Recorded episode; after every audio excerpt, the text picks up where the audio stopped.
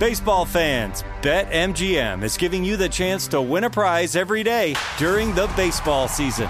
Step into the batter's box for BetMGM's Swing for the Fences free-to-play game. Pick an area of the strike zone and take your best swing. If you get a single, double, triple, or home run, you'll receive a prize. Smash a home run to collect a bonus bet on us. Just log into your BetMGM sports account to get started. Then visit your promotions section to access the Swing for the Fences free-to-play game. There's nothing more exciting than going yard with the king of sportsbooks.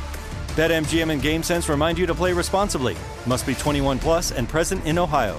Subject to eligibility requirements. Rewards vary depending on market and expire 24 hours from issuance. Gambling problem? Call 1-800-GAMBLER. In partnership with MGM Northfield Park.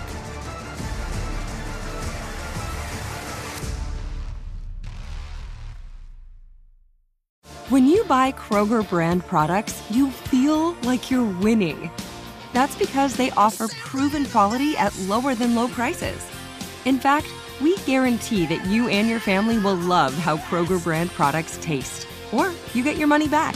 So next time you're shopping for the family, look for delicious Kroger brand products, because they'll make you all feel like you're winning. Shop now, in-store, or online. Kroger, fresh for everyone. Before AI can help your business predict demand, accelerate growth, inform decisions, automate tasks, reveal insights, generate content, you have to trust it. Introducing watsonx Governance, helping you govern any AI as data, models, and policies change so you can scale it responsibly. Let's create AI that begins with trust with watsonx Governance. Learn more at ibm.com/governance. IBM. Let's create. This podcast is part of the How We Are Network. For information on this episode and many other like-minded shows, visit howweare.org. That's howweare.org.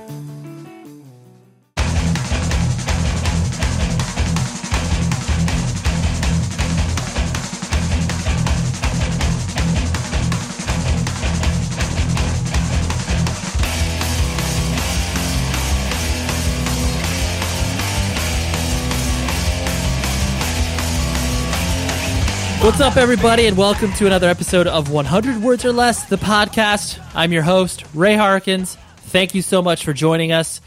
I appreciate all of you who are downloading the show. I know sometimes I forget to say that in other episodes, but honestly, this is an amazing journey. There are a ton of other podcasts out there. There are a ton of other things you could be spending your time doing, but you are hanging out with me, with us, with my guest, and that's awesome. I really appreciate that. Anyways, the guest this week is Mr. Matt Miller. He is a professional photographer as well as a veteran of the hardcore and punk scene. He used to play in a band called Most Precious Blood.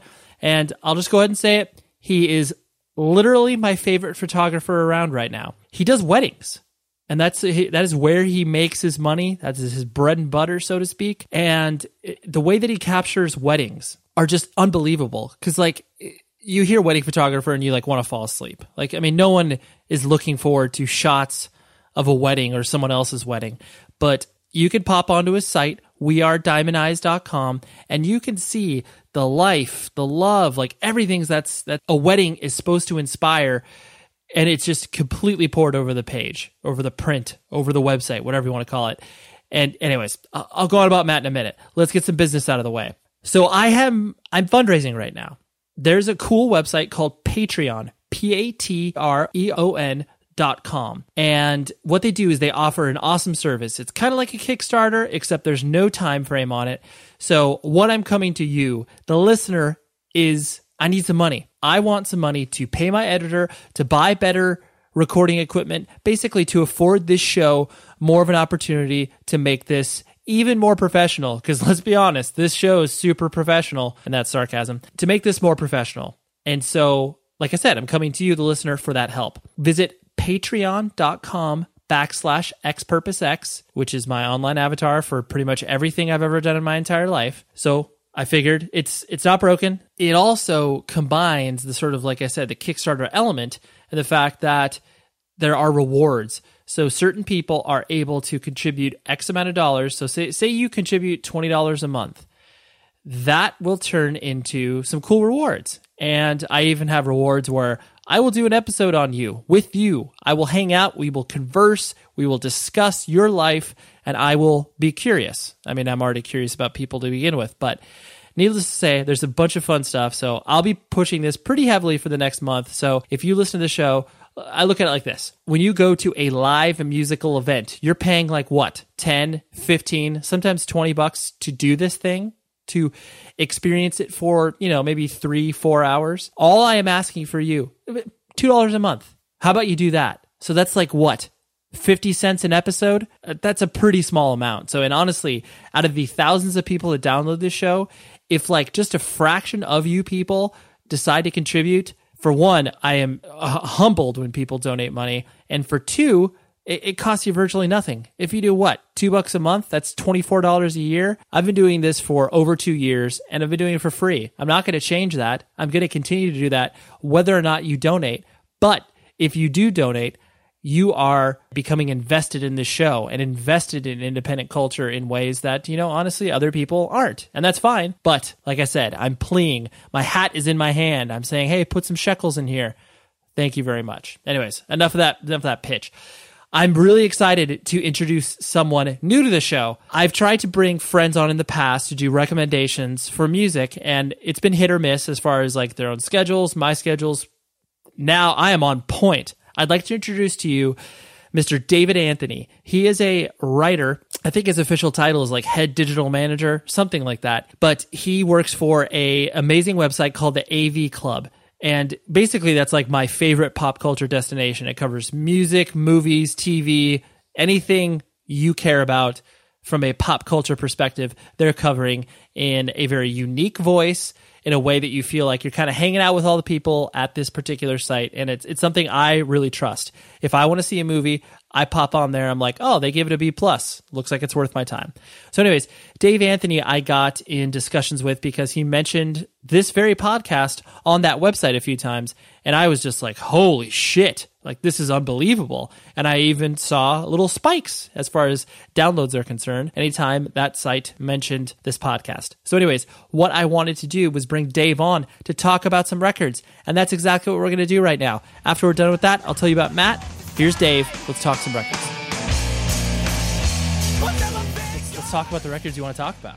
The two records I picked were the Hotelier full-length Home Like No Places There that Tiny Engines put out, which came out earlier this year, and I was immediately taken with it in a strange way because I was never a big fan of the Hotelier when that was their band name. Like, I always thought they were good, but just didn't really hit for me. And I think Tiny Engines has, over the past 2 or 3 years, really established themselves as, in my opinion, one of the best labels that's around, just putting out, you know, really vibrant, vital releases by a lot of young bands and really taking risks. A couple of years ago when they did like the Dikembe LP and like Signals Midwest, Everyone Everywhere, like those are some of my favorite, you know, young new bands. So whenever they pick someone up or work with someone, I usually pay attention, you know, so I wasn't big on the Hotelier. And then this record came out and it just immediately floored me. You know, people have been talking a lot about emo and all that over the last couple of years. And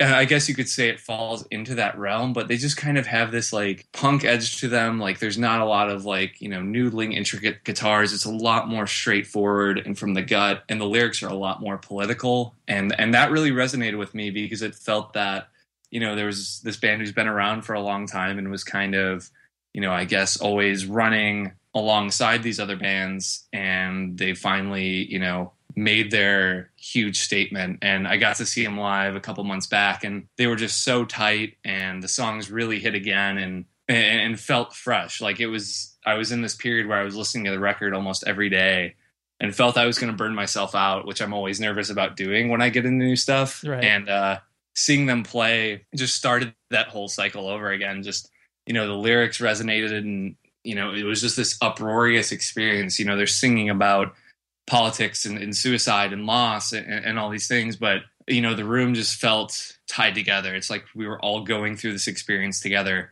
Yeah. And by the end of the show, it's like we all came out the other side together. And that's that's a record that I think is really important, and it was great to see, you know, Pitchfork review it and give it such a high grade, and so many places pick up on it. And I just hope people by the end of the year don't forget about it. Yeah, no, it's always hard. Yeah, when you have those records that come out in January or February, it's like, can I remember that? Like your average person that's not like you or I that keeps a running list going on.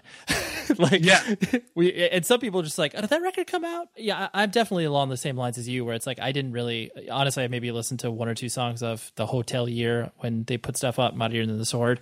But yeah, like it's funny because I always have to sort of compartmentalize bands in my own head before I can like move on. I mean, not move on, but just be able to appropriately look at them through the right lens. And so for me, just because these dudes are from like outside the Boston area, I immediately liken them to a band like Piebald, but obviously, as you illustrated, lyrically is way more serious, but has that element of I guess fun that's incorporated, because it's like they kind of throw everything in a blender and that kind of comes out to what they sound like. Yeah, no, absolutely. And I think Piebald is a great reference point that like I've never really hit on, and that's kind of why I love talking about like records like this where I have this very defined formulated opinion. Mm-hmm. And then you're like, oh, it's like Piebald, and I'm like, oh shit, yeah, it is. Okay. Just Piebald. Yeah, no, it's totally, yeah, I agree with you wholeheartedly, where it's like when you just look at it through a little different prism, it really does kind of open up a whole, you know, new can of worms. But yeah, I really like the record too. When you just start to see and feel like, you know, I definitely come at it from a perspective of where, just because I do sort of work, you know, behind the scenes of a lot of stuff at record labels, you start to hear people talking about them from an industry perspective of like, oh, dude, this guy picked him up for like a booking agency. And, oh, yeah, man, all these labels are talking to him. And it's like, once you start to hear that, you know that there's something on the horizon for them, like not even just like from an industry standpoint, but like they're going to be out there for a while because they have all these people interested in them. It's one of those things where it's like, I think a lot of people don't understand that side of the industry, and for me it's really, you know, because I get to see parts of that in, you know, with totally. Who's writing about them, and, you know, even just like who is premiering the track or streaming the album, yada yada yada yada. But like for me, that's the most exciting thing, is because I love seeing a band that I'm obsessed with, and, you know, or is doing something in the scene I care about and comes from, you know, similar-ish backgrounds, getting press for doing what, you know, this community's always done. That's really important. And my entire goal has always been to like champion things that, you know, I'm excited about and I think are important because, you know, I want to show someone their new favorite band. And it's not because I'm so great, but it's just, I understand there's an audience out there that might not get to it any other way. And it's cool when you see a band like them, who is around forever under a slightly different name, make this change, kind of, I wouldn't say redefine themselves, but finally figure out what they were always trying to do, and then, you know, blow up from it, and rightly so. And it's just great to see that people outside of punk and hardcore and indie and emo and in this bigger realm are starting to take knowledge of this stuff that people have been doing for so long. It's heartening. Oh, absolutely. Well, yeah, and what was the other, well, I don't even know if I would call it an album, but, you know, a demo for all intent and purposes. Well, yeah, and I feel super pretentious, like picking like, oh, it's the band's demo on cassette, but I picked the band's demo on cassette. It's a band called Earth Girls, who are one of my favorite young Chicago bands going now. It's members of a lot of other bands. The singer Liz was originally from Boston, played in Libyans, moved here, started playing with a band called Broken Prayer, who are, in my opinion, one of the best Chicago hardcore bands going. They just have their very own unique sound. She plays keys in that band, and it gives it a weird, like, very angry, exploding Devo kind of sound, and they're just really, really fucking cool. But this is her singing and playing guitar. Joey Capel, who's in Boilerman and in Broken Prayer, plays bass. Vincent Aguilar, who's in Please and Thank Yous and the Valentines, plays second guitar. I don't know what their drummer does because I'm an asshole, but that's most everyone else's resume. But a friend of mine, a guy playing a band with, he hit me up. This was probably like back in February. And he's like, hey, there's a show happening. I think they're playing with Radiator Hospital, who are another fantastic band. But he hit me up. He was like, yeah, it's their first show. I ended up not making it, but like they put out the demo and I found the Bandcamp link and I was just obsessed with it, just super taken with it. And it's just this great like garagey pop punk kind of sound. They remind me a lot musically of a lot of the stuff that was coming out of Texas, you know, even now, but more so like 10 years ago with bands like the Markmen and OBM3s and a lot of that kind of stuff where it's just very straightforward and driving, but super hooky. And right now, like Chicago, the past week has had our first stretch of good weather for the first time in like 8 months. You know, it's crack 60. So like we're all out wearing shorts and having a time. And like that's just been my soundtrack to that experience. The second song, 14 Years, is to me just like this beautifully crafted. And it's a total pop song. It reminds me of something you would hear like come on a jukebox in the 60s, just with like the way Liz sings and everything about it. And it's just 5 songs that are just like no bullshit and just kind of come out of the gate, you know, and rip through and are just so tight. And for what's happening, you know, a lot in the city, so unique because it either skews like towards super hardcore or, you know, emo-y, weirdo kind of stuff. So it's cool to see a band just like be like, all right, no, like we're a pop punk band and we're going to be really, really good at being a pop punk band. Right. Yeah. No, I was completely unaware of this until you sent it to me. And it was, I mean, all those descriptors are totally perfect. And it's one of those things where I'm so bad at streaming stuff online to like actually dedicate my time to it, even though I do sit in front of a computer all day. And so it was, I listened to it about 2 or 3 times and it was like, all right, I got it. I'm ready for more. Like I had already digested it and I had already been like moved forward with it. So that's, which is a good thing to a certain extent, but you know, it's, it does. I mean, and obviously it is shorter. I mean, it's like what, 10 minutes long, if that. Yeah, I mean, it's a super short EP. I know Grave Mistake is putting on a 7-inch for them sometime in the near future, which I'm really excited about. But I saw them play 2 or 3 weeks ago at a house here called 86 Mets, and like they were the first of 4, first of 3, and just were absolutely mind-blowing. Like there were maybe 15, 20 people there, and they just were so energetic and just so good. And it just, you know, really indentured me to them because, you know, it's cool to be able to see a band like that who relatively quickly has gotten, you know, I wouldn't say a lot of hype outside of the Chicago metro region, but, you know, are getting on bigger shows, opening up for bands like Swear In Here and Radioactivity, which is members of the Markmen. So they're quickly kind of, you know, finding their audience. And that's really cool to see. And I just, I think they do great things both in this band and with what else they do.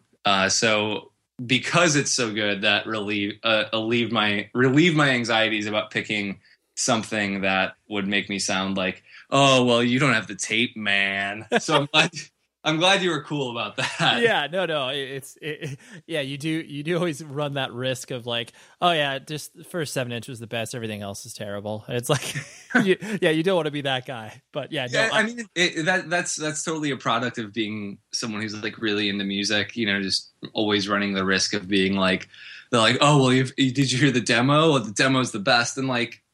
Sometimes it is, but I love hearing a band in that really raw, early gestational stage and then being like, holy shit, like I cannot wait until they put out a full length. I can't wait until they put out a 7-inch. I can't, you know, and kind of following and growing with them, which is something that I think is very important to this culture and community and scene and scenes or what have you. And it's just something that, you know, when I find a band, even if it's just, you know, the first song they've ever put out, if it's a good song, I'll tell all my friends about it, you know, and try and convince them to go to a show and hope that they continue down that path. And if not, cool. Well, you wrote a cool song. That's right. Better than most of us. Well, those are 2 great recommendations, and I'll include the links in the show notes that I will put up on the website. So I appreciate your time, Dave. Thank you very much for your first contribution. Cool. Thanks for having me, Ray. It's been a pleasure.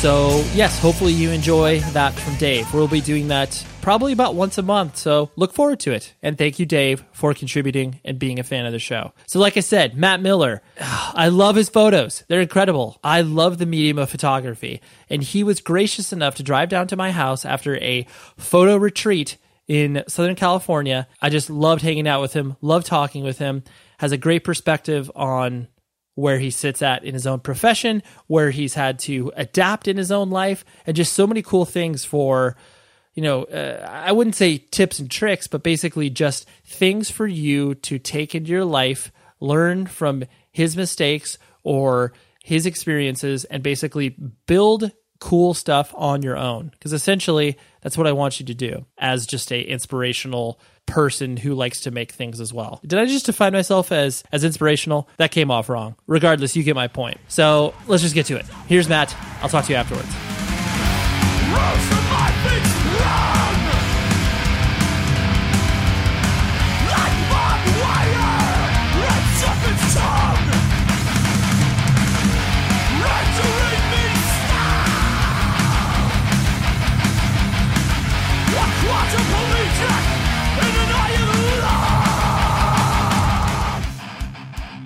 My first introduction to you. I mean, it was weird because it was one of those things. I've been aware of you prior to our first interaction. Uh-huh. I don't even know if you remember our first interaction. But, where was that?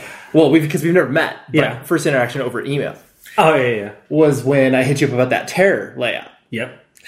Setting up the story where it's like Terror. I mean, they basically turned in that record completed to me when I was working at Century Media. You know, I mean, being a hardcore kid, like, you just see whatever. You see live photos and you're just like, oh, like, okay. Like, someone did something.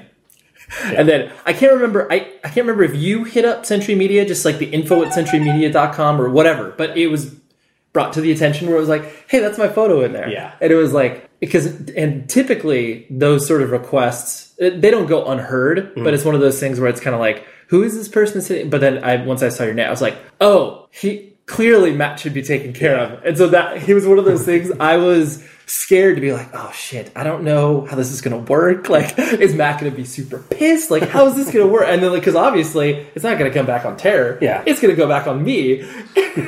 But you were, and fortunately you were awesome. It was super easy to deal with. And it was like, that just made, not like I had a negative impression of you going into it, but it was one of those things where it was like, oh, you're reasonable. Like, because it's weird. Because some people, they're one way when it comes to just how they are as people, but then you put just like even a little business in there. Yeah, and it gets weird. And they're like, you've changed. Yeah. Like, you're very consistent, so good job. I remember that. Photography is what I do for a living. Yeah. And it's almost 100% wedding photography. I still do like some portrait stuff and some music stuff. But I don't really make a lot of income from music stuff just because I know the money's not there. Of course. Well, live photography, like, I mean, that's hard to be like, yo, this is what I do, and like I get paid for layouts. Yeah. Like, not very many people do that. Yeah. And I definitely don't need to charge for it because it's usually my friends and whatever. But literally the only reason I charge, like if I see something in a layout or on a t-shirt and I hit somebody up. So reasonable.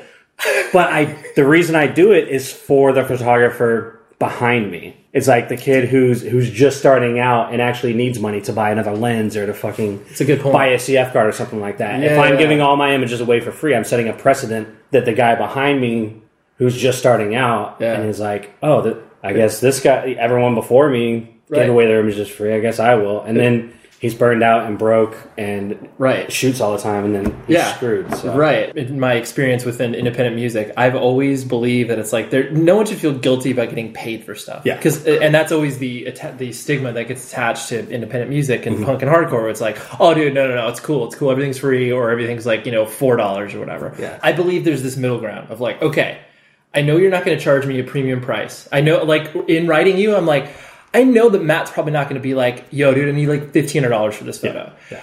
But on the complete flip side, it's not going to be that like, oh, that was cool, right? Yeah, totally. And so you got to find that weird middle ground. Right, find that middle ground of like, you need to be compensated for this, but at the same time, like, it can't swing that other direction where it's like, oh, man, because then you're just... Then you're not a human. You're just like a corporation where you're just putting stuff into you. And it's like, oh, here's my output, and It is weird. But I was glad that interaction did go another way, where it was like, oh man, I'm sorry, I didn't mean to bum you out. I didn't do anything, but I'm gonna have to be like the vehicle for that. Totally. Born and raised, were you always East Coast? I had no idea where you. Yeah, I was actually born in upstate New York. Okay. And then 6 months later, my parents moved to Atlanta. Oh. So you had roots in Atlanta. Okay. Oh, yeah. So I grew up in Atlanta, and then, that's where I got into punk and hardcore and stuff like that. Yeah. And then put on shows and whatnot, and then eventually moved to Brooklyn in 99, I think. Sure. I had played in punk bands in Atlanta and stuff like that. It's a funny story. So I moved to Brooklyn. I was kind of like the new guy. Yeah, and they're all of a sudden like, who's that guy coming to the show? Well, I knew a lot of people, like, sure. I ended up moving in with Tommy from Silent Majority, who was, like, my favorite hardcore band. And they would play Atlanta, and I would book the shows, and they would stay with me and stuff. And then, I was like, oh, I want to move to New York. He's like, oh, fuck, we need a roommate. I was like, oh, perfect. My life's going to be a Silent Majority song. It's going to rule. Like, every day we're going to go to the beach and, like, high-five and fucking stage dive and stuff. This show is sponsored by BetterHelp. We're sitting here. It's, like, June, and you're like, where has the time gone? And everybody's like, oh my gosh, I have no idea. I got to like accomplish all these other things. Take a moment. Focus on the things that obviously, for one, matter to you. But for two, look back. Be like, what have I done well? What have I done not so well? And maybe I can, ask some friends and family for some help. But where I have always gone to in regards to figuring out what I can do better, therapy. Therapy is an incredible tool at your arsenal that you can dip into. I've done it for my marriage. I've done it for myself personally.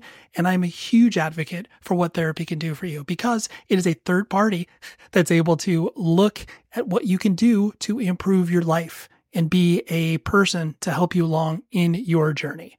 And so I think if you were thinking of starting therapy, give BetterHelp a try. It's entirely online. It's designed to be convenient, flexible, and entirely suited to your schedule. All you do is fill out a brief questionnaire, you get matched with a licensed therapist, and then boom, you're done. It's great. And then if you're not vibing with the therapist, you can switch it at no additional cost.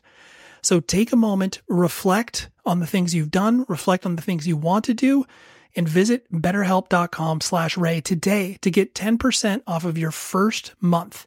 That's BetterHelp, HELP.com/Ray. Baseball fans, BetMGM is giving you the chance to win a prize every day during the baseball season. Step into the batter's box for BetMGM's Swing for the Fences free-to-play game. Pick an area of the strike zone and take your best swing. If you get a single, double, triple, or home run, you'll receive a prize. Smash a home run to collect a bonus bet on us. Just log into your BetMGM sports account to get started. Then visit your promotions section to access the Swing for the Fences free-to-play game. There's nothing more exciting than going yard with the king of sportsbooks. BetMGM and GameSense remind you to play responsibly. Must be 21 plus and present in Ohio.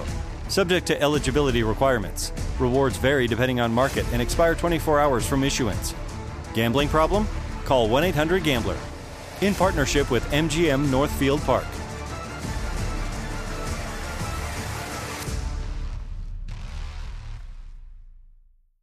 Before AI can help your business predict demand, accelerate growth, inform decisions, automate tasks, reveal insights, generate content, you have to trust it. Introducing watsonx Governance, helping you govern any AI as data, models, and policies change so you can scale it responsibly. Let's create AI that begins with trust with watsonx Governance. Learn more at ibm.com/governance. IBM. Let's create. And I moved there and I fucking hated it. I hated it. Immediately. How old were you at that point? I was just turned 20. 20, okay, yeah. The circle of friends that I knew there were like, oh, this is Matt who used to play in bands down there, blah, blah, blah. Right. I needed a job. I needed, some sort of connections or whatever. And people were like, oh, well, shit. And I got offered to be in 3 different bands within being there a week. I got offered to be... Silent Majority broke up like 2 days after I moved there. Like I lived in a... room off the kitchen. Okay. There was I guess a dining room. Right. But it literally had a curtain. And I had like a futon mattress on the floor. Sure. And Tommy just opens it up one day. He's like, yo, Tom George just broke up and closed it. I was like, motherfucker. Like I already hate Long Island and then your band breaks up. God damn it. Yeah, you're like, that was the whole reason. So Tommy comes in and is like, hey, so Silent Majority breaks up. I'm going to start this new band called Blood Red. Blood Red. That's right. I remember that. And I heard the demo and it didn't sound like Silent Majority. No. So I was like, I don't know. And then... I knew Justin and Rachel from Indecision. We used to book Indecision shows in Atlanta all the time. Right. And they had started Most Precious Blood. And I had the demo and I fucking loved it. Yeah. And I remember talking to Justin, one of them, and they were like, oh, Rachel had played bass at the time. She was like, really wanted to play guitar again, so they needed a bass player. And I was like, well, fuck it. I kind of know how to play bass if I know how to play it. I'm not a terrible guitar player. I'm a terrible bass player. Right. I'm just fun to be around, so luckily I get to... Yeah, you get that. Which a bass player is like the perfect role for that. Where it's just I don't really know what I'm doing. I can monkey see, monkey do all day, and I can drive a van, so fuck it. Right. And I'm generally good to be around. And then the girl that I was dating at the time, this girl, Julie, was like, she was friends with this dude, Eddie Reyes, who was like in the movie Life, and he was in Mind Over Matter and stuff like that. Right. He had started this new band, and they were kicking out their singer, and their bass player was going to start singing, so they needed a bass player. Sure. So I remember sitting in the car with Julie and being like, fuck, this is like, I really want to play. I haven't played music in like 2 years. My band had broken up in Atlanta. Right. And I was like, what do you think I should do? She's like, well, whatever you do, don't join Eddie's band, because they won't go anywhere. Right. And then that band was taking back Sunday, and I was like, so anytime I see her, I was like, remember that fucking great career advice you gave me? Yeah, remember that fork in the road where I went down because of you? Yeah. You're like, whoops, about that. Yeah. No, but I ended up joining Most Precious Blood and then place for them, and it was obviously I wouldn't change that for anything. Oh no, for sure. And so the formative, I mean, basically your formative years you spent in. Well, why did they move to Atlanta? Why did your parents move to Atlanta? My dad had a sweet job in the packaging industry. Okay, so he. I guess they make boxes in Atlanta, and we actually lived in Atlanta for a while, and then we moved to Birmingham, Alabama, or Tuscaloosa, Alabama, and then back to Atlanta. Okay. So why were you born in New York? That's where they were born. My parents were born and raised in upstate New York. That's okay. I see what you're saying. So then, just shortly after I was born, we moved down south. Got it. So, then we moved back to Atlanta when I was in second grade from Alabama. Okay. So that's where that's where it all everything happened. And you have a brother, right? Yep. I have a brother and a half sister. My half sister got disowned when she was 18 and I was like 5 or 6 and I no one will tell me why.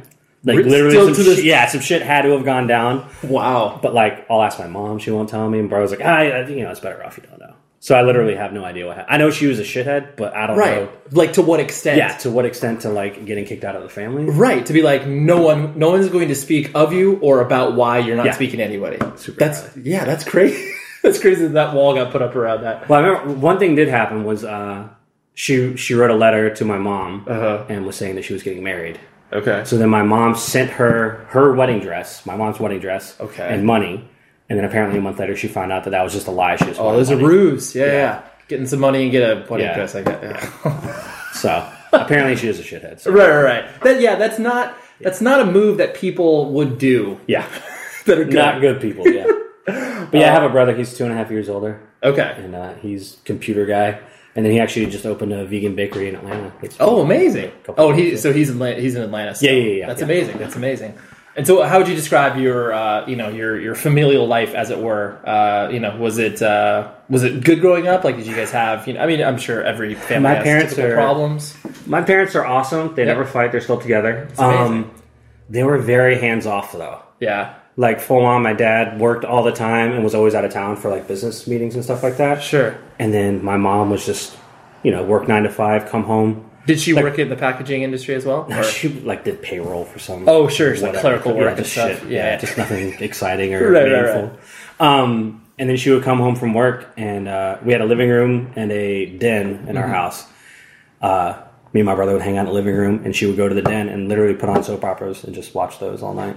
Wow. And then just you guys. Yeah, we'd order pizza and just eat pizza, and I would go skate and like go to shows and stuff like that. As long as basically it's like from the point of when you were probably like 10, 11. I mean, you were essentially just like watching yourselves. Yeah, full on. Yeah, right. You're like, would your mom be so hands off to her? She was just like ask you where you're going, or was just like, oh, I'm doing this, mom. Like, I would just but like I ran away a lot as a kid. Like if I ever got told I was doing something wrong, I was like, fuck you, and just leave for like 3 or 4 days. So like that's your first reaction? Yeah. Full on just bolt. Yeah. Like immediately. Yeah. Not even like, I'm not even hearing this. Yeah.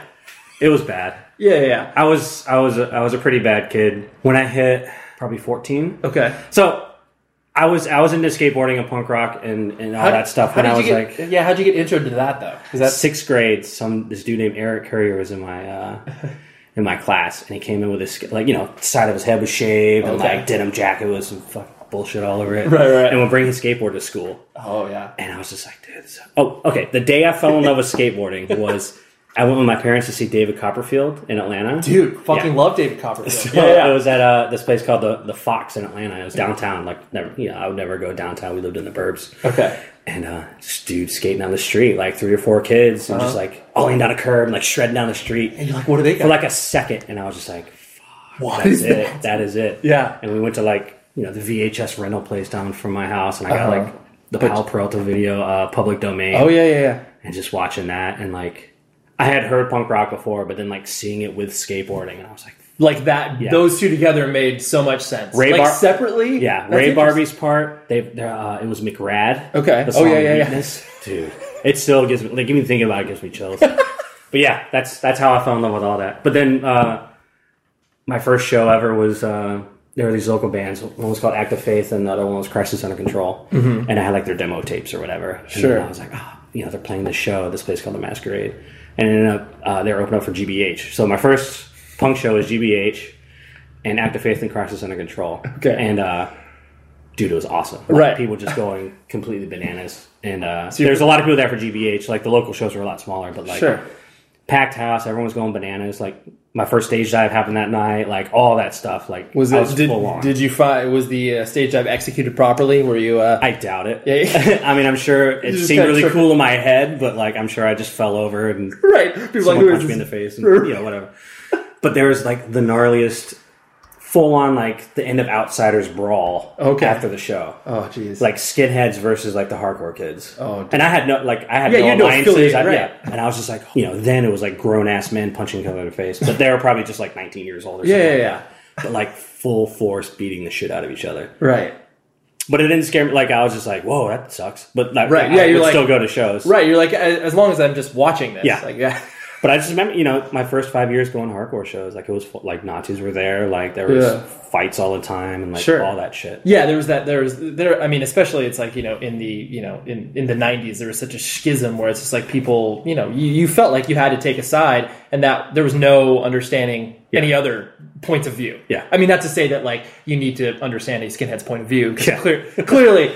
Yeah. I think that's been proven. Yeah. But yeah, there's just those, even within like the factions of obviously like, straight edge, where it's like you had each person's dedication to it was questioned because of whatever they were doing. It's such a, and then now it's like just such a hodgepodge of like, oh, everybody's into it. Yeah. It's like, But at one point it was kind of weird how that was doing that. Well, I got to see the transition from like everything was at clubs then, Yeah. Like even the local shows. And then, just, us fighting our own venues and making DIY venues and doing... There was a point for 2 years where it was just house shows. Like, even like, 108 would play, it'd be in a fucking living room. Totally. Stuff, but it was awesome. Well, because, I mean, a lot of those... Because Atlanta, while it's a big city, it's still, like, you obviously compare it to like New York or LA, and it's like, it's smaller. But so it's like, I would imagine that, having a, solid all ages venue, that was like hard for that to sustain for a long period of time. Yeah. I mean, obviously now it's more established, but... it's like, I mean, you look at like Las Vegas and it's like all ages venue. It's like, forget about it. Yeah. Played a record store one year and then next year it's gone. Yeah. Why were you being a little shit? Like, were you just basically like, yo, I'm on my own. I'm doing this. Like, I don't know. I compare it to, I have a 2.5-year-old girl at home. Right. And I feel like she's starting to test it. Just saying no for no fucking need. Totally. I just don't want to eat. Yeah. It's like, no. You're fucking hungry. I know you're hungry. Yeah. But I think just testing boundaries. I got really into drugs when I was 14, 15 years old. Just exposed to it through peers and stuff? Shows just, and whatever. Yeah. Not even shows. It was just fucking... Skaters. I just wanted to be weird. And, I guess the skate crew I hung out with was into it. Like, I did a lot of acid, smoked a lot of pot and stuff. And then my brother and I actually got put in rehab on Thanksgiving Day. Oh, nice. Yeah, it was pretty rad. Because we got really stoned and we were like, turkey, dude, it's going to be rad. And then my mom's like, we got to go to the store to get something. And literally just kept driving. And I'm like, whoa. There we go. And then there we and go. Then that's, wow. So that was, and your brother was doing like that stuff with you? Or like you guys were completely separate on that? And your mom was like. I remember getting my brother stoned for the first time. It was pretty amazing. So you introduced your. Yeah. That's awesome. That's amazing. Yeah. But yeah, we had different sets of friends. Like I was more into skateboarding. He was like more like just long hair metal. Oh, okay. Yeah, for sure. But yeah, we would definitely get stoned a lot together and stuff. Right. But we got put into rehab. We were away for 2.5 weeks, and then we had a outpatient thing for about a year. Oh, okay. So we had to like check in and stuff like that? We had to go to AA, and I had to have random drug testing, and then we had to do family therapy. Yeah. Family therapy people were saying that, you know, our unit wasn't tight enough, and that's why I was doing... Right. It was... so stupid. I mean, at that age, you don't have any perspective in general. Yeah. But like, did you feel like you had any like loss of control or anything like that? Like literally, we'd have to like. So the crappiest thing is my brother and I are 2.5 years apart, and they wouldn't let us be in like the same unit together because they thought we would like start a gang and just fucking kill people. So I don't know. Right. But they literally had us. They had to have us separated, but they have you separated by age. So there's the adolescence, pre-adolescence, and whatever farther down the line. Right. So I had to be in the pre-adolescence while my brother was in the adolescence. Okay. So I was 15 at the time. And so I had I think the cutoff age was 13 for the pre-adolescence. Okay. So I'm like way... Yeah. Two years doesn't seem like much now, but like then... Yo, like, it's huge then, yeah. So dude, I was with like kids who were like, yeah, I hear piano noises at night. My fucking dad touches me. Like just... Yeah, real deep. Yeah. But like young kids who don't really know what's going on. Of course. And my brother's like with people with fucking tattoos already and fucking shaved head. Like I would see them leaving lunch while I was going in. I'm like, right. He gets to hang out with the fucking cool, like the punkers, man. Yeah, I gotta hang out with. I identify with that. I'm hanging out with kids that like wet the bed and like don't know how to fucking eat. Oh god. Right. Yeah, because it's like you're looking at it from the perspective where it's like, you know, if you're going into this situation obviously against your will, but you didn't feel like your mom was obviously heading you off. Where it's like, okay, clear, like something we see the right, and like the people that you were surrounded with, I'm sure, were obviously so much worse off as far as like they had been. Whatever. It had been long festering, those issues where you're just kind of like, well, I was just dicking around for like a fucking year, like, doing stupid shit. And so I could see where it was like, oh my God, I'm in this weird middle ground. Well, I just remember being like, you know, they would put us together in circles and be like, let's talk about our problems. Right. And they were asking me like, you know, why are you here? And I was like, I like to smoke pot. I love doing acid, like whatever. And they're like, why? I'm like, have you done it? It's amazing. Like, I'm having fun. What the fuck is the matter with that? Like, right. You like watching football. I like getting stoned and eating potato chips. Like, what's the matter with that, you know? Right. So I literally had to, like, bullshit my way out of being in rehab, which is like... I just feel alone, man. And just like, you know, I told them what they wanted to hear, you know? Totally. Hit every cliche. Yeah. So literally got out. I think the only thing that got me to stop doing drugs was random drug testing. Like if I got caught with anything in my system within that year, I would be like put in juvenile or whatever. Like they had an escalation. Yeah.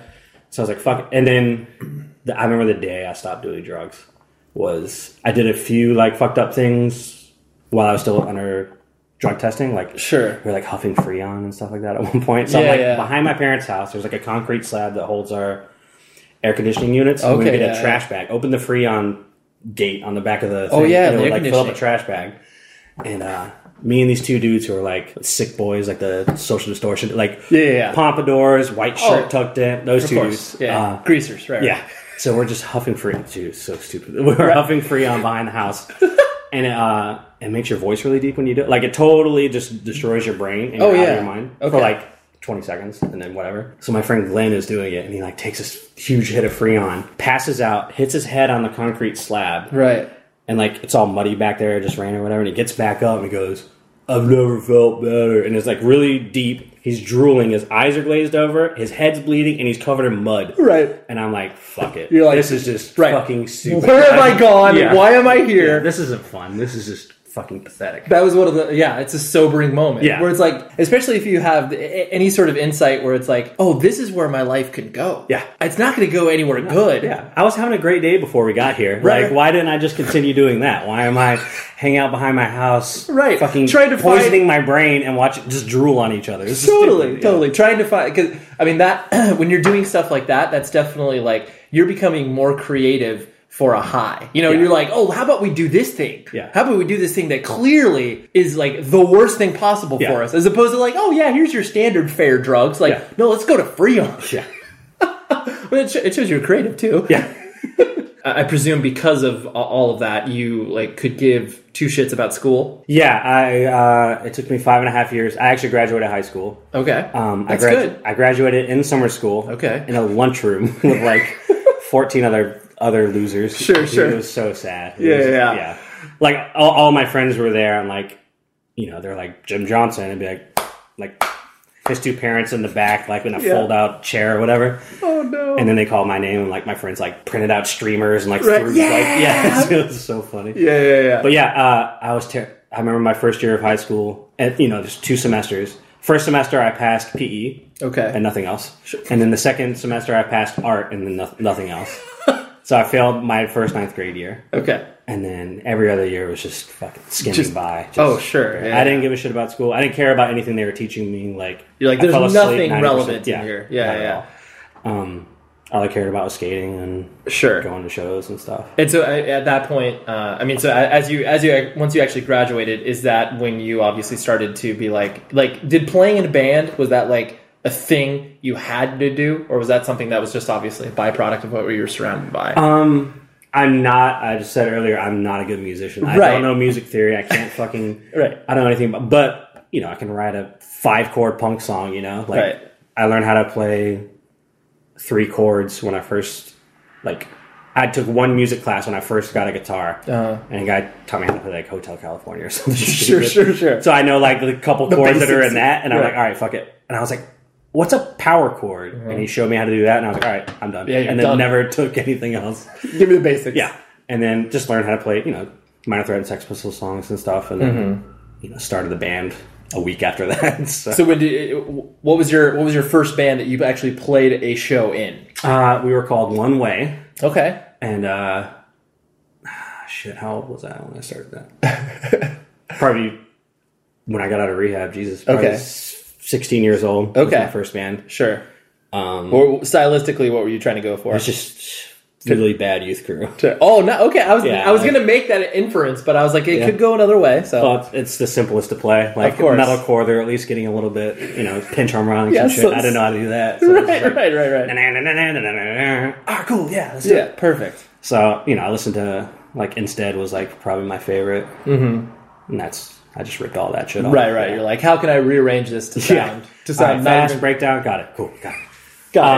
So I did that band for a couple years. Like, we actually did two tours. Mm-hmm. Oh, wow. That's terrible. Like, East... Like, went out to the East Coast, played, like, 5 shows, but still, like, in Vermont or something like that. Still, yeah. But it was cool. It was fun. And, like, people I met on that tour are... I've still friends with this day. I still run into. So. Yeah. That's the one thing that I always find so... It's like when people tell me that they have like the touring experience, like on the level that obviously both you and I have had, it's just nothing makes me happier, because it's like you find people that you're still in touch with, you know, whatever, 15 years later, and you're just like, and some of those are the most smallest and inconsequential. Like, oh, I remember meeting you in fucking New Hampshire at this awful show in 5 people, and you were one of those people, and we're still friends. And that's insane. Yeah, that was Pete, bass player from Bane, had like some terrible fucking metalcore band. Yeah, we literally, my band played, and then we gave them our instruments, and then they played, and we literally played for each other. We were the only people at the show. Just looking at each other, just, like, this good is so job. Dumb, right. This is what are we here for? Yeah. How far did we drive? Yeah. Stupid. But yeah, you don't ask yourself those questions. And then this is probably 97, 96 or 97, and then playing shows with some terrible band in North Carolina. It ended up being the guys that ended up being in the first step, and it's just like so weird, and we're all still friends, and it's such a cool experience. Yeah. So obviously, by the time you graduated high school, I'm sure you just be like, all right, I guess I'll just find some jobs and just kind of hang out and like just worked at health food stores. Okay, like, no ambition, just piecing stuff together. Yeah. Just working at a burrito place, didn't matter. I made enough money to eat and just play, skate, and buy a couple records, and that was it. You know? Right. We had a warehouse we all lived in Atlanta. Had like a 4-foot half pipe in it. Did shows out of it. Like built our rooms inside it and stuff. Was that where like Ezra and all those dudes from the? They lived across like there. It was like a train trestle that went in between. It was where trains used to come from. Yeah, and just drop off stuff in the warehouses. So they were like you open my front door and you're looking at their front door. They're right across from us. When I toured with those dudes, it was just one of those things when they were describing to me, and like not only where they lived, but obviously like the scene that was in Atlanta. It was I was like, you guys are living. I'm like, that sounds amazing. Like especially for the sort of like, you know, creative.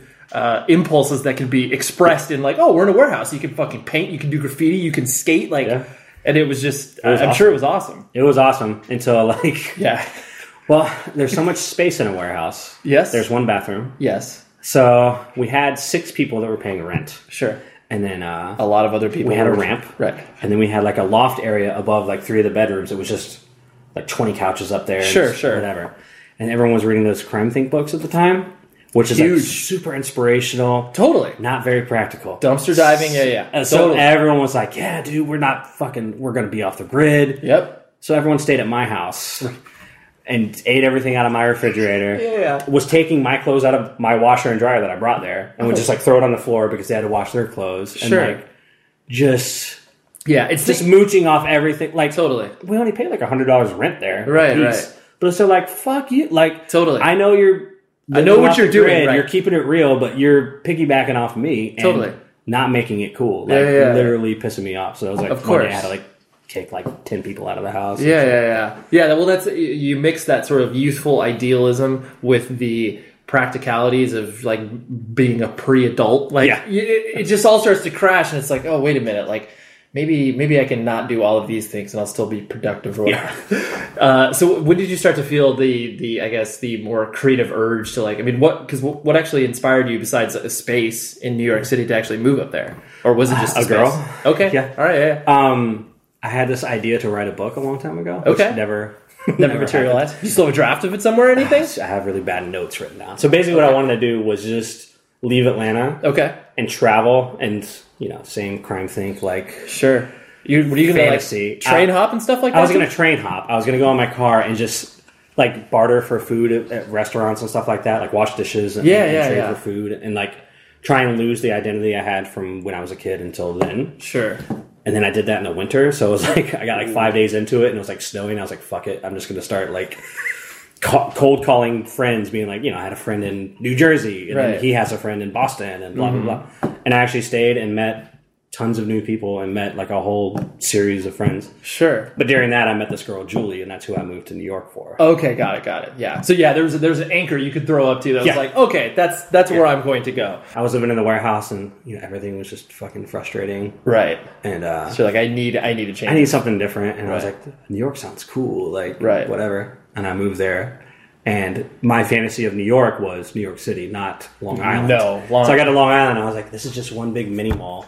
It's like the burbs of Atlanta, but 90 times more expensive and frustrating to get around. Oh, dude, forget, Long Island Expressway. It's, you're just like, hell. Just like awful, yeah. Just to get to anything cool. And, like, I was coming from Atlanta, where literally every kid was vegan straight edge. Yeah. And, like, we had shows in my house, and I had a ramp that was like, I opened the door to my room and there was a half pipe right there. Right. And all we did was skate and eat burritos and fucking drink soda and like just be jackasses. Right. And I moved to Long Island and everyone ate at Chili's. Right. No one was even vegetarian. It just sucked. It was like such a cultural removal from what you've been used to. I was in Fantasyland and I moved there and I was like, wow, life sucks. Right, right. Bad. I was working at this dude Nick, who's in Bayside now, was the manager at a Abercrombie and Fitch kids store. So he got me a job folding T-shirts. So that was my job in New York. Was I folded shirts for children at Abercrombie and Fitch? Oh my god! Yeah, yeah. I was about to say miserable. That's kind of lowest low. Yeah.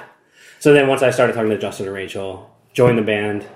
Moved to Brooklyn. Did you have? I mean, obviously, like you said, you still had an inkling that you wanted to play music, but did you like? Was it your desire that like, yo, I want to link up with someone to tour and like? Yeah, do that? That's all I wanted to do. Got it. I have no burning desire to like create. Sure. Musical geniusness. Right, I know that's just not going to happen. But I love touring. I love hardcore. I love meeting people. Right. I love just the whole experience that's wrapped up. Oh, yeah. And then it's another thing. It's like I had nothing else. Right. I wanted to do. Nothing was calling me. I didn't want to be a dentist. I didn't want to fucking do anything. I just wanted to be a dude. Right. The packaging community wasn't. Yeah, I was good. I saw my parents and I was like, that sucks. Let's find something else. let's do something else. Yeah. Most Precious Blood. You know, you guys went. The thing that always blew my mind about the drive of the band was the fact that it was like, even though you guys were, for all intent and purposes, like a full time band from a touring perspective. Is that it never necessarily felt like it from the standpoint of like, it felt like this was a vehicle for you guys to just like travel and do weird shit. Pretty much. I mean, for me, from your perspective, I wasn't the driving force behind any of that. So I don't know, like, you know, It just seemed like the big overall scheme of everything was, but that's all I wanted. Because at that point too, it was that weird, you know, early 2000s where it was kind of like you started to see bands in the community be able to like quote unquote make a living, you know, where it was like, oh, like maybe I didn't need to get a job in between this like month off between your, you know, whatever. But it never felt like Most Precious Blood was like there. I'm sure there were elements of that discussion in there, but there was never like where it's like, okay, here's the fucking business plan. Never. And I mean. When sound scans became a thing and like marketing packets and stuff like that, we're like, what the fuck is this? This is stupid. Totally. We never gave a shit about any of that because we knew that wasn't us. That wasn't going to be, we weren't going to be a fucking household name. We weren't going to have posters. We weren't going to be signing posters after the show or anything like that. No one gave a shit about that, you know? Right. We were just angry kids that wanted to play music and fucking have some sort of outlet for it and travel and fucking get weird. You know? Right.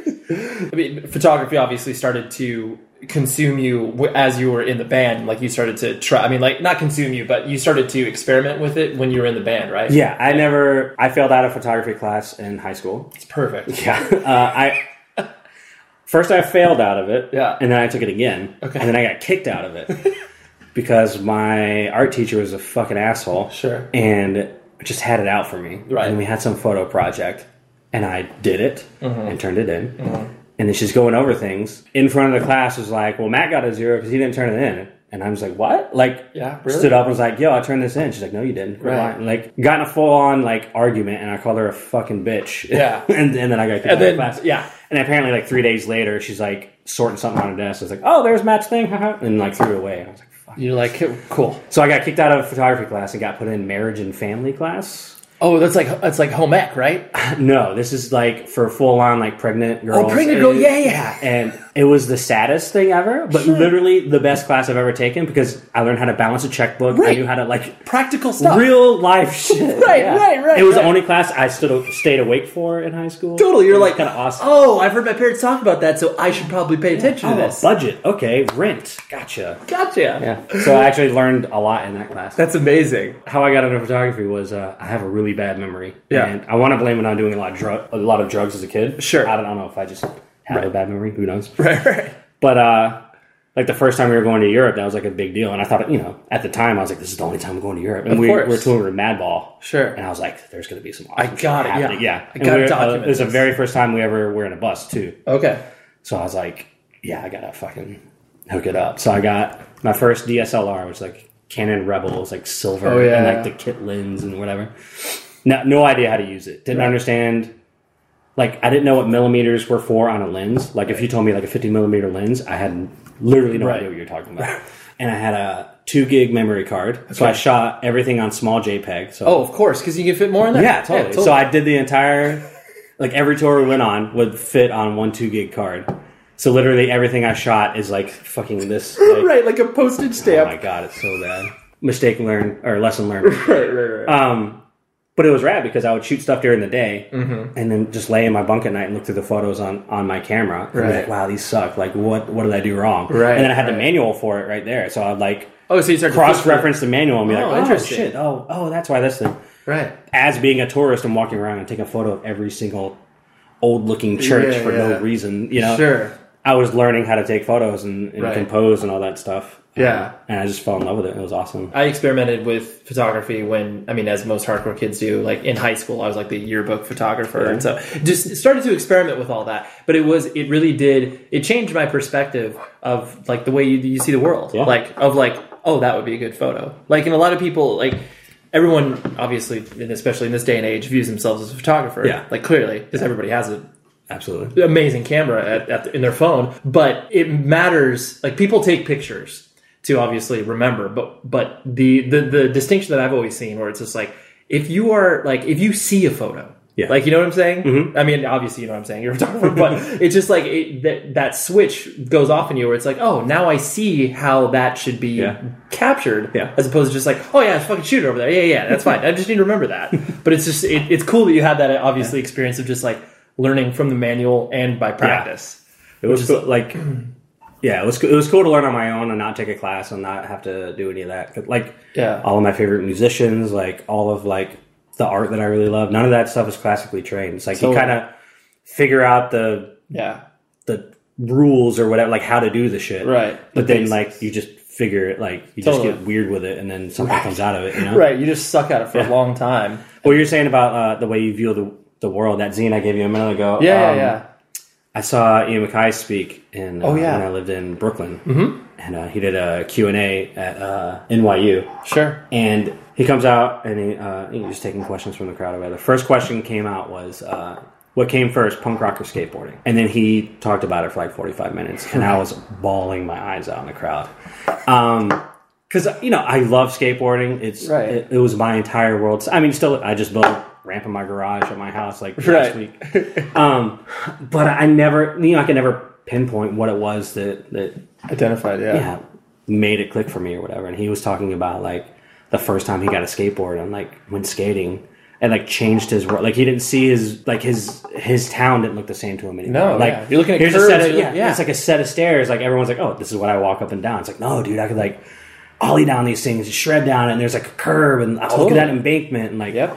He said he would like ride in the back of his mom's car and just like look out the window and just imagine like riding a skateboard as the car's going along. Like everything that happened to me as a kid, just like you just imagine like skating down the curb and then there's this and like it informs the way that you view not only the world just like from like a new agey hippie standpoint, but just like a practical like this is now how I structure my world. Totally, yeah. And so when Most Precious Blood started to, wind down, and you guys obviously didn't want to tour anymore because it's a grind after a long time. Yeah.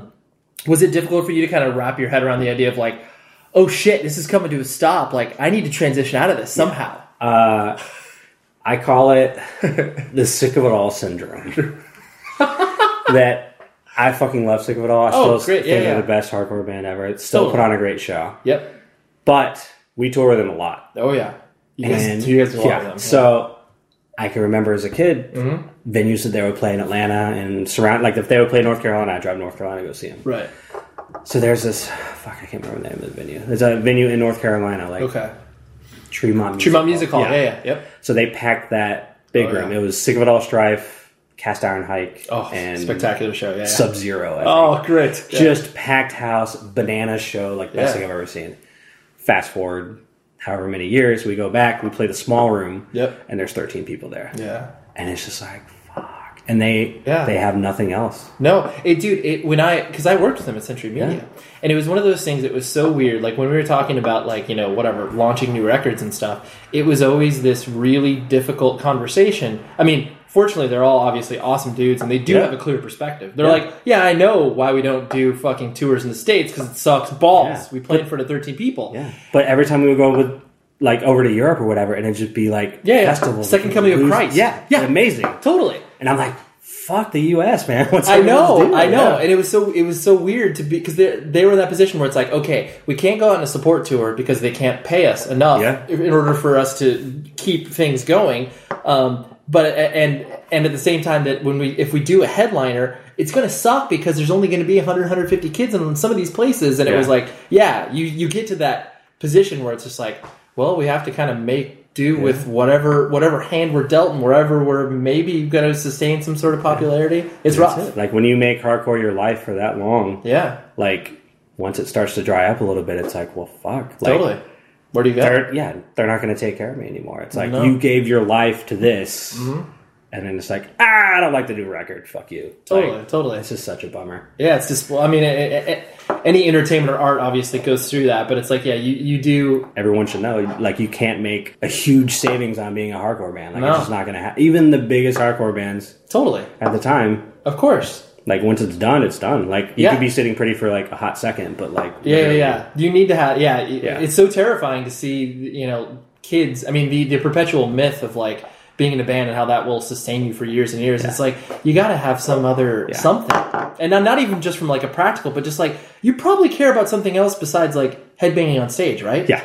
And so, I mean, some people don't. And well, I did. Yeah, I definitely didn't. I had no idea. Right. So you hit that wall, and I'm sure it was terrifying. Yeah. So we all decided like we weren't going to be a full time touring band. So we had two tours left. We had what was it? I think a European tour, and then we went to Australia one last time. Sure. So in between, I think before both of those tours, well, we had a conversation months before that, before booking that stuff. And I was like, well, fuck, I don't want to live in New York. Like, right. It's cool. It was cool when I was home for like a month at a time. Yeah, yeah. And just pop in and pop out. Right. Yeah. And I worked at some burrito place and in the Lower East Side and literally delivered burritos on my skateboard. Like it was the perfect in-betweeny job. Right, yeah. Right. And then, but I was like, fuck, I don't want to do that every day. And that's my existence. And just scrape by and pay Brooklyn rent. You know? Totally.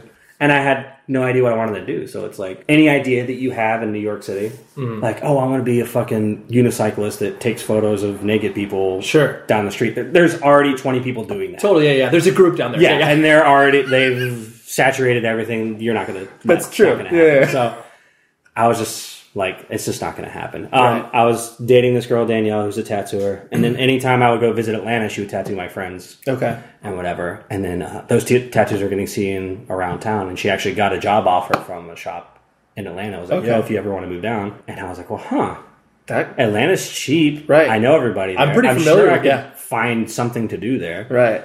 So we decided we're going to move back to Atlanta. Okay. I was going to move back to Atlanta. She's from New York. So we moved to Atlanta.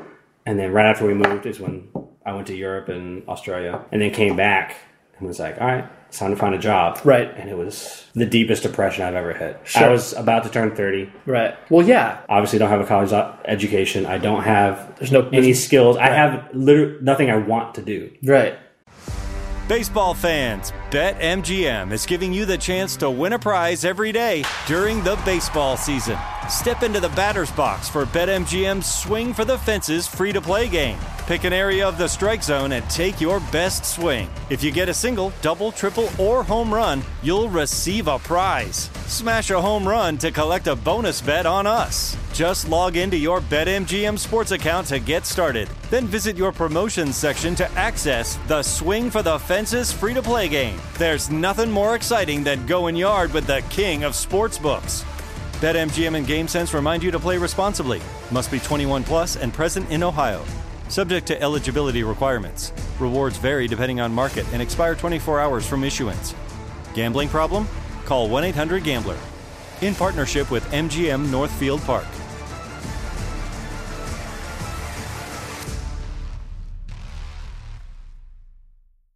Before AI can help your business predict demand, accelerate growth, inform decisions, automate tasks, reveal insights, generate content, you have to trust it. Introducing watsonx Governance, helping you govern any AI as data, models, and policies change so you can scale it responsibly. Let's create AI that begins with trust with watsonx Governance. Learn more at ibm.com/governance. IBM. Let's create. Your new home journey starts at Fisher Homes, where everything is red, white, and new. Explore exclusive summer savings and start your journey by selecting your ideal home site and your dream community. Choose from a variety of expertly designed floor plans and bring your style to life at the Lifestyle Design Center. Are you looking for a quick move-in ready home instead? Fisher Homes has options for those, too. Fill out a form to connect with a new home advisor at fisherhomes.com to get started today before the sun sets on summer savings. Nothing that sparked a passion. Yeah, like you ask a 5-year-old, like, hey, what do you want to be when you grow up? And they'll come up with 10,000 things. Yeah. And they ask my fucking dumb ass at 29, like, what do you want to do? I'm like, I don't know. I hate everything, you know? Right.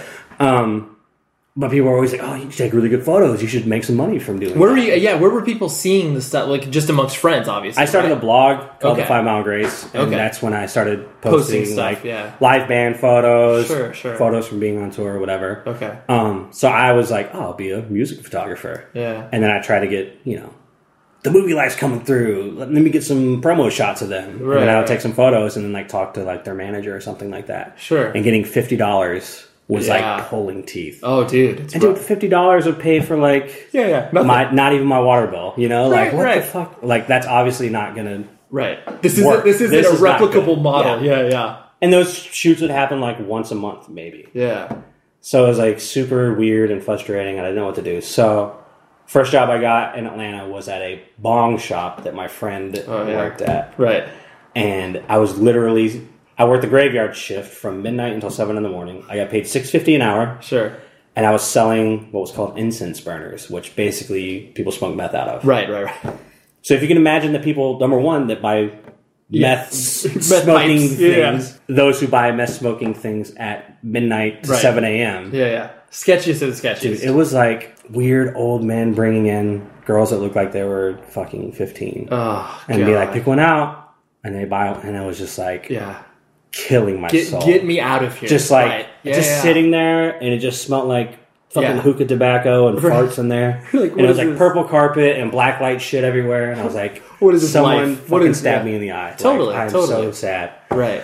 And then I met this dude, Ray Jones, in Atlanta, who was from North Carolina, and he was a photographer. Okay. And he was doing a book called Faces of Straight Edge. Oh, okay. So he did a portrait series of people who were straight edge and what they did. Right. So I found out about that, and I was like, hey, if you ever need a hand, I'm a budding photographer, blah, blah, blah. And he's like, well, let me take your portrait. And he knew I collected old skateboards, so that was like his angle was like to have all my like 80s and 90s skateboard collection and take a photo of me with it. And we became friends shortly after that. And then once his book got released, he actually got a job at New York Times. So he based off that book? Not based off the book, but he was already a documentary. Okay, he's already talking. Okay, got it. So, but like, you know, right around that time, he got the job. So he was moving to New York, and he was like, "Yo, if you need work, I assist a wedding photographer, and you could." Okay. Do that, and all I could think of was like, how shitty. Yeah, this. Yeah, that's awful. That's, but to be fair, better than selling meth pipes. To be fair, kind of a better environment. Well, dude, so the meth pipe store, it was so bad there that the owner was like this really fat weird girl, who was a crackhead. And had, like, sampling the product. Would just like. Have like 30 people in her entourage, and they would just come in and be like, bah! And just like take all these shirts and like take all this merchandise, just barrel out, just go, out. Go to like the strip club and just blow them. She had like a giant Hummer and was just like a piece of shit. Right. So basically, she was running out of money, and when we would get paid, you had to run to the bank to cash that check. To cash the check, because like if someone else cashed their check before you, there would be no money in the account. Right. And I was the last to get paid because I was a new guy, so my checks were bouncing. Yeah. I wasn't getting paid, but I was still going into work because I literally had nothing else to do. Sure. It was so fucking sad. Dude, that's... So basically, they sold skateboards there, too. Yeah. So I was stealing skateboards and bongs. Right, to supplement, to sell so I could pay my rent. It was so fucking bad. Yeah. So Ray moves to New York. Yeah. Gets a job at New York Times. Offers me a job doing wedding photography. All I can think of is just like the scene in Big where he goes to like the party and eats the caviar and everyone's in like a zoot suit. Yeah, it's just the worst. Like that's all I can think of. Well, you hear, I mean, this leads into when I first started to, you know, I'm not even using this word lightly. Become obsessed with your photography. It was when I started to, it was when I was seeing your wedding photography, where it's one of those things where it's like it feels like all the photos you take are staged, which they're clearly not, except. Obviously the ones that are clearly like posed and they obviously have been, you know, staged from that perspective, but it like I mean there's life, there's, you know, love, you know, vibrancy, if that's even a word, but it just it jumped off the page, and it was one of those things where it's like this is how it should look, as opposed to the common conception of a wedding photographer being like, it's just, I mean, and on my wedding, it was one of those things where it's like, you know, my mother-in-law had to like fucking yell at the wedding photographer to be like, don't take a picture of this at this particular one. It's just like, chill, like, very few people have that like positive connotation of like, oh, wedding photographer, probably a shitty person that just is like, oh, is going to walk around with Polaroids for like, you know, $15,000 or whatever. It's like so many negative connotations. Yeah, I went into it thinking I was going to fucking hate it. It was like super bummed, but they were going to pay me like $50 or something like that. I was $50. Right. And I did it, and it was for Our Labor of Love. I had no idea who they were. Right. You know, that was before like wedding blogs were even like a thing. They just started like, and I did it, and I was like, holy fuck. Like it was like, not even looking back, not even that cool of a wedding, not even that cool of a couple. Sure. But it was completely different than what I thought it was going to be. Right. And I was like, fuck, this is actually pretty awesome. Yeah. And they had never met anyone like me before. Like, I'm a friendly guy, but I'm pretty outgoing and pretty silly. And of course. You got tattoos. You're just like, what's up with that kid over there? For sure. But they liked having me around. They saw I had a good work ethic, and they brought me out to the next wedding and then the next wedding, and then just kind of brought me on. Yeah, it snowballed from there. So I was a wedding assistant with them for 2 years. Mm-hmm. And then I started shooting my own weddings outside. I was still assisting them, but I did maybe like 5 weddings the first year. Right. And then the next year, they wanted me to come on like as an associate. So I actually shot under their name until this past year, and actually just started your own thing. Right. Which I think it was like when you announced that you were, you know, separating your and doing your own Diamond Eyes, right? Yeah. where it was one of those things where it's like it seemed, and honestly, in a lot of the photography that you did in regards to weddings, like so much of it, not actually I wouldn't say so much of it, all of it is informed by capturing, live events. Like, yeah. I mean, in the way that, like, you not only you light it, but the way you frame it, like it's just like, yeah, you could replace some of this with like kids jumping on each other at a show. And it's like, to me, it was one of those things where it's like, it's something that you never would have immediately put together. Like if someone was like, oh yeah, hardcore shows, wedding photography, there's probably some similar. Yeah, for sure. No one. But then when you see it in the context, especially through how you're presenting it, it's like, oh yeah, why the fuck did no one else do that before? Yeah. It's so weird.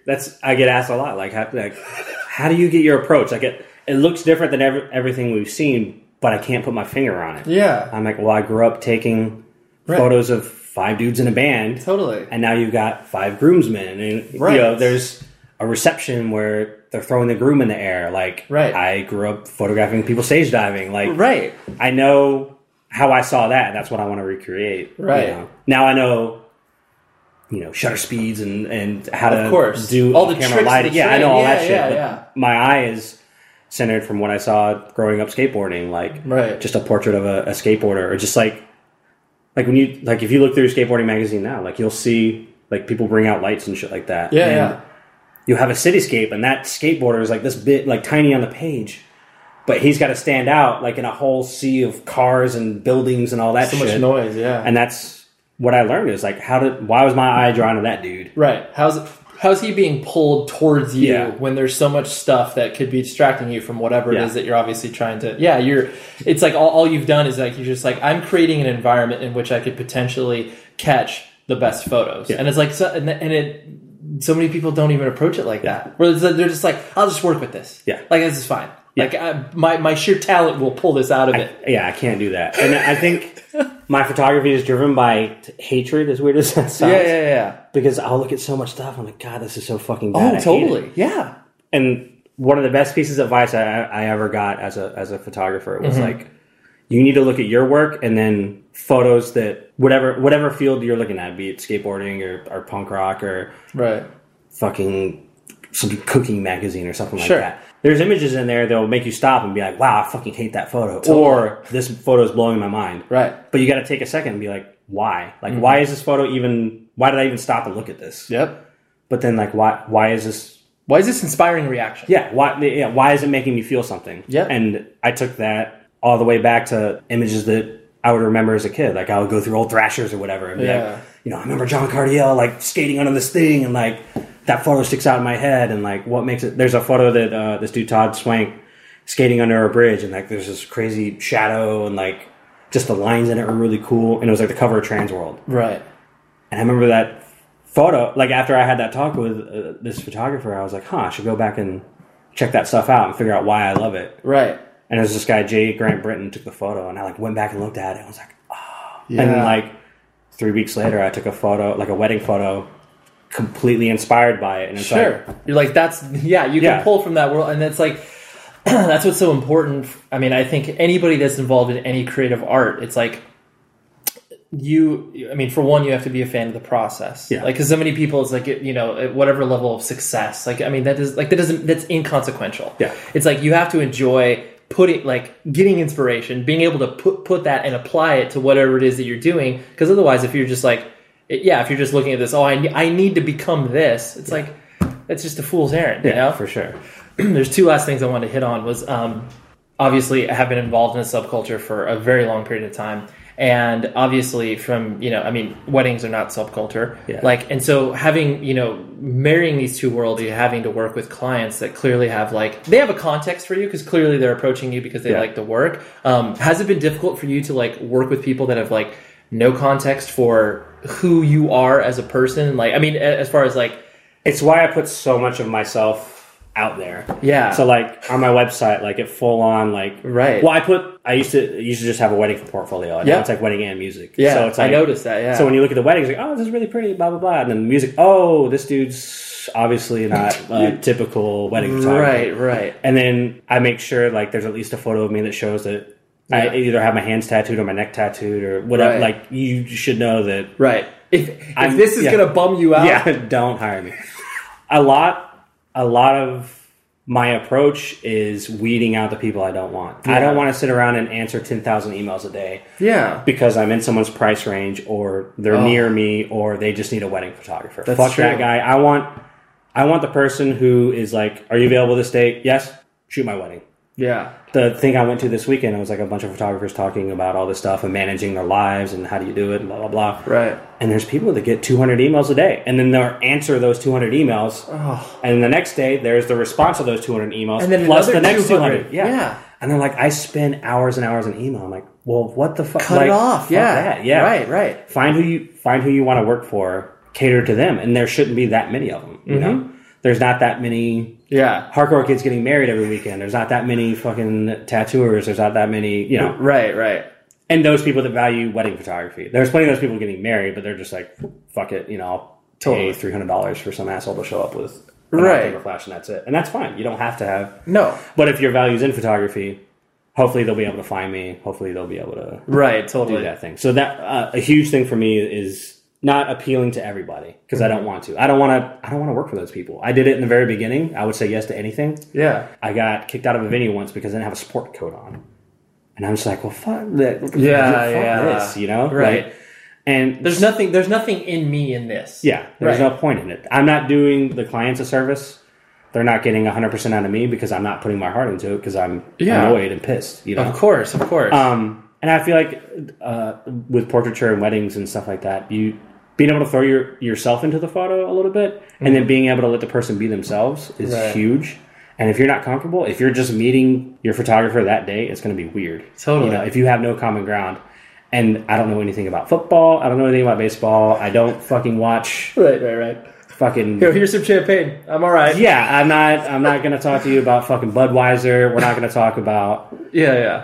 Fucking whatever dumb TV show is on. Like, I don't give a shit. Right. And I don't want to have to talk about that. Like, I don't want to have common ground with a common dude. Mm-hmm. I mean, not saying I won't shoot the wedding. Right. If they're doing something, I'm not saying no to everybody. You're not closed. Right. You're not closed off to that, but you're just like, you know what will potentially get the, you know, not only the best results for you from a selfish standpoint, but from like a client standpoint as well, where it's like, if we're firing on like these cylinders, we don't have to be the same person, but as long as we got this, this will probably come out okay.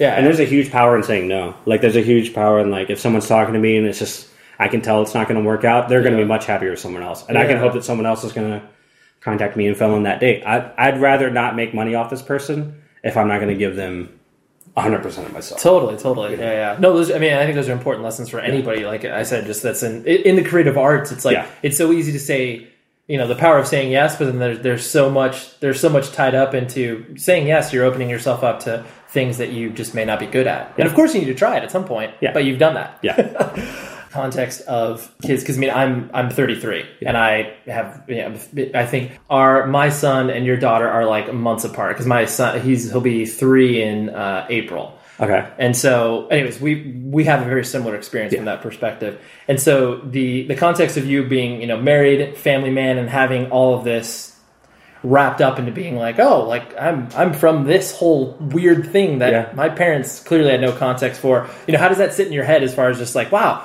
like, I'm being a dad, and, like, you know, you could have talked to me, whatever, you know, 7 years ago, and be like, what the fuck are you talking about? Yeah. Like, it definitely, you know, I was definitely the guy, like, fuck your, you know, 2-story house and 2.5 kids and blah, blah, blah. Right. I was just, you know, obviously just someone full of angst, but I carry with me so much of everything about hardcore. I'm still vegan. I'm still straight edge. Yep. Everything. My wife's a tattooer. I'm a photographer. We both own our own businesses. Like, I learned so much from just DIY, and like, no one's going to make what you want. You need to fucking do it, you know? So that's exactly what I did. Like, I was very lost for a very long time. Yep. And when I found photography, I was like, fuck, how can I make it happen? Yeah. Okay. And I'm making it happen. And now, like, I'm literally out on my own. It's super fucking scary and frightening, and but I'm making a go at it, and I'm going to see how it works. Right. And then my wife opened up her own tattoo shop. Like, in Atlanta, where she's not from, that's like super scary to do. Oh, yeah. Like, you gotta hope the clientele is gonna come in, and it's scary. But like, I'm like raising a child in a world, hoping that I can better the world, you know? Right. Like, or raising her vegan. It's not one of those things like I'm holding a gun to her head and be like, right, "You ever have cheeseburgers?" You know, but like I'm disowning you. Yeah. That's just silly. But you know, I would love to think that she'll grow up a compassionate person who understands why things work the way they were. Mm-hmm. They work, and the world's pretty fucked up. But you have the ability to at least make a small dent in it. You know, of course, yeah. And that's what's important to me. Not having a kid because you're supposed to have a kid, or you know, living in a house because you're supposed to live in a house. Like all this shit I came to on my own, and I couldn't be happier with it. Yeah, that's such an important point because it's like I feel like, especially within the context of of punk and hardcore and everything like that, you rally against so many things for obvious reasons. Yeah. But it's like like you said, like a house isn't bad. Yeah, a marriage isn't bad. Yeah. Like these things that are institutions that are thrown up against a wall and beaten in the context of many lyrics. Yeah, it doesn't matter. That doesn't matter. It matters what you do with that thing. Where it's Absolutely. Like everything that you're hitting on is like so important. I think people, especially just from like when you're first getting into it and everything is like the most new and exciting thing. It's like it's never going to be tempered when you're that age because you're everything's new and exciting. Fuck everything. Yeah. But then to have just, especially because like now that a lot of us have grown up in the context of this, there are people to be like, oh, I see what that person has done. And like, they've totally not become like, a hollow shell of what they used to be, Yeah, like there's these train tracks where it's like, oh, if I don't go down the, lawyer doctor path, but, oh, there's these other things that are kind of interesting. It's with Facebook and stuff like that, you can catch up with people in high school. And there's people that, girls I knew in high school that had a fucking bright orange Chelsea and wore Misfit shirts every day or whatever. Right. And now they're wearing like University of Georgia like hoodies and just like what the fuck happened? Yeah, where did this go? Just stopped caring, just whatever's easy. We're watching football on Friday, great. Yeah, that's what we're gonna do. Let's what are you doing going to Buffalo Bills and it's just like goddamn, it just gave up, Right. And I never want that to be me. No, yeah. Like, well, I think the people like you and I who have that trigger in our head that's just been installed when we were, 14, 15 years old, just like, I don't want to be like that. Like that that's not going to go away. Yeah, I hope so. Atlanta continues to blow my mind in so many different ways, especially it's like, where it's at right now as far as especially what you see in the independent artistic community. It's like every time I visited down there, it's always just been like, it always is vibrant. It goes in obviously waves, but it's like now that there's so many creative things going on, obviously that I Believe in Atlanta project, and like there's something that's so inherently unique about your city. It's probably difficult to express it in words. Yeah. Why do you think that is? Like, I know it's just a huge question. It's just... I think that's the birth of I Believe in Atlanta is because I don't think anyone can fucking figure it out. Yeah. I've loved Atlanta. Like, I've literally been everywhere. Like, I've been to South Africa. I've been to Australia. I've been to fucking everywhere in the U.S. I've been... Sure. You've seen everywhere. Them. I've seen it. I've tasted it. I've been to that place. I've stayed there. I've been to these restaurants. I've done all that shit. And I moved back to Atlanta. Right. And I can't put my finger on it. Right. I love it. It's my favorite place. It's fucking sketchy. Not an easy place to live. There's no fucking beach. There's no Like I'll go to play. Like I was just in Santa Barbara, and it was amazing. Like there was just rocks and waves, and it's beautiful, lush greenery. Just it was fucking awesome, right? But I'm gonna go home and be home, right? And I don't know what it like. It's this weird. Honestly, it's this weird. The way I've observed it, it's this weird sort of like. Detroit-like pride of a city that obviously, has not fallen as hard of a times as Detroit has, where it's like, but Atlanta is obviously, it's been established for a... It only burned down once, come on. It's true. But yeah, it's like, it obviously has the historical context where it's like, yo, we've been through some shit. Yeah. But then it obviously is not, but it has that sort of Detroit-like pride. But then it also reminds me of Austin in the sense of that, just that sort of like, yo, like, there's this really weird side. Like you may think of Atlanta and think of, sports and, football and baseball and, TBS and everything else. Yeah. But then it's like, and then Coca-Cola. But then there's this weird, this undercurrent of like, we have a lot of artistic stuff happening down there. Yeah. Hip hop scene, like fucking Outkast, Ludacris. It's true. Huge hip hop scene, hardcore scene. Yep. Fucking Foundation. Yeah. Like, Criminal Instinct. Like all these bands are coming out of there. And fucking great art, great food, great everything, and everyone shouts out Atlanta. Yeah. Like True. I want to say probably every fucking Outkast song somehow has the word Atlanta in it, you know? True, true. And I literally... That's why I love I Believe in Atlanta, is because it's everyone's take on it. Like, what do you love about Atlanta? And they'll take a photo and they'll put the hashtag on it or right. wear the shirt or something. Everyone loves it, but everyone's got different reasons for it. Totally. And literally... I've realized why I love photography. I realized why I love skateboarding. I still don't fucking... I don't know why I love Atlanta, but I do. Right, you still can't articulate it, yeah. Well, and I think what's especially inspiring about that, you know, that project of I Believe in Atlanta is the fact that it's like, you know, people like myself who clearly don't live in Atlanta, and I mean, I literally have no connection there besides the people I've met. I can look at that and I'd be like, that is something. Like, that feels good, as opposed to just, like, you know, a lot of communities, like, there's no sense of that, you know? Almost every band that comes through. Like, yeah. And just being on tour, you know when a band is going through the, hey, what's up, Tennessee! Insert city here! Michigan, right. You know? Right. But when we come through Atlanta, they'll be like, this is our favorite fucking town to play. Yeah. And it's not that the show is huge. It's not that it's the craziest show there. Right. But everyone there's got heart. Everyone wears it on their sleeve, and everyone fucking cares. I know. It's just something. I know. It's amazing.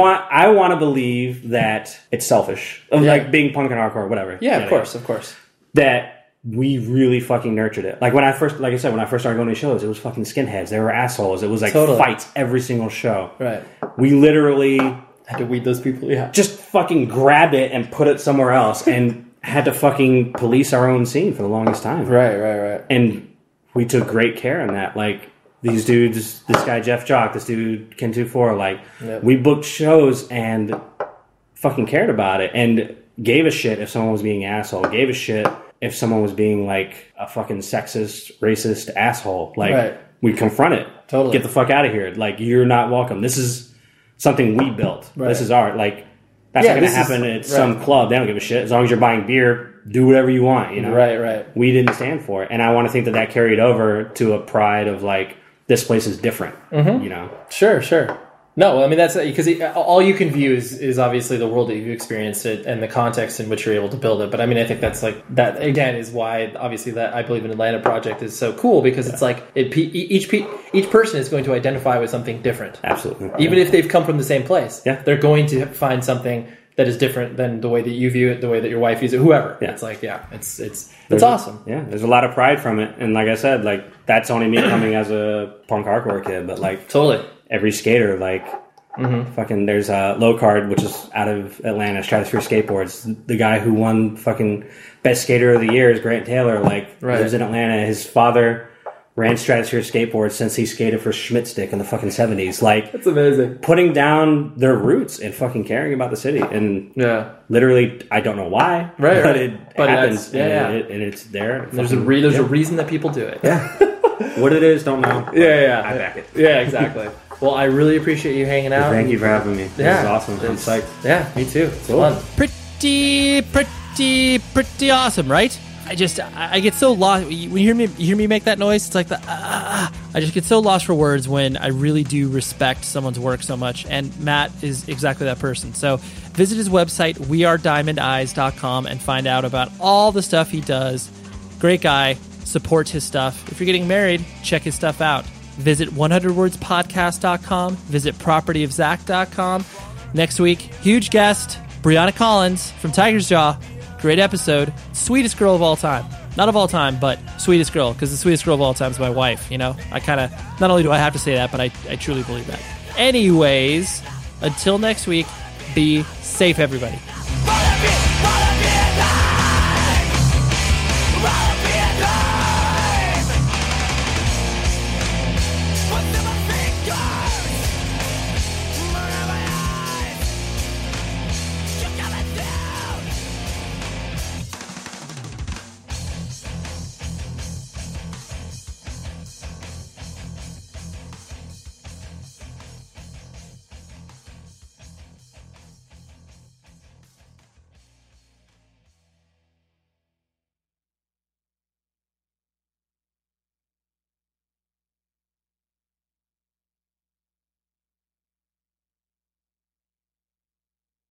The show is sponsored by BetterHelp. Trust me in saying that no matter who you are, mental health challenges can affect you, and how you manage them can make all of the difference. That's why everyone should have access to mental health support that meets them where they are and helps them get through. BetterHelp provides online therapy on your schedule. It's flexible, simple to use, and more affordable than in-person therapy. Connect with a licensed therapist selected just for you. Learn more at betterhelp.com. That's betterhelp.com. The following is a high-five moment from highfivecasino.com. I won! Yahoo! Private, put down your phone. This is the Army. Sarge, High Five Casino is a social casino. It's on your phone. Goes wherever you go. I win free spins, cash, prizes, free daily rewards, over 1,200 games. I won again. Platoon, present cell phone. High Five. High Five. Casino. Casino. Win at highfivecasino.com. High Five Casino is a social casino. No purchase necessary. Void where prohibited. Play responsibly. Conditions apply. See website for details. High Five Casino. Your new home journey starts at Fisher Homes, where everything is red, white, and new. Explore exclusive summer savings and start your journey by selecting your ideal home site and your dream community. Choose from a variety of expertly designed floor plans and bring your style to life at the Lifestyle Design Center. Are you looking for a quick move-in ready home instead? Fisher Homes has options for those, too. Fill out a form to connect with a new home advisor at fisherhomes.com to get started today before the sun sets on summer savings.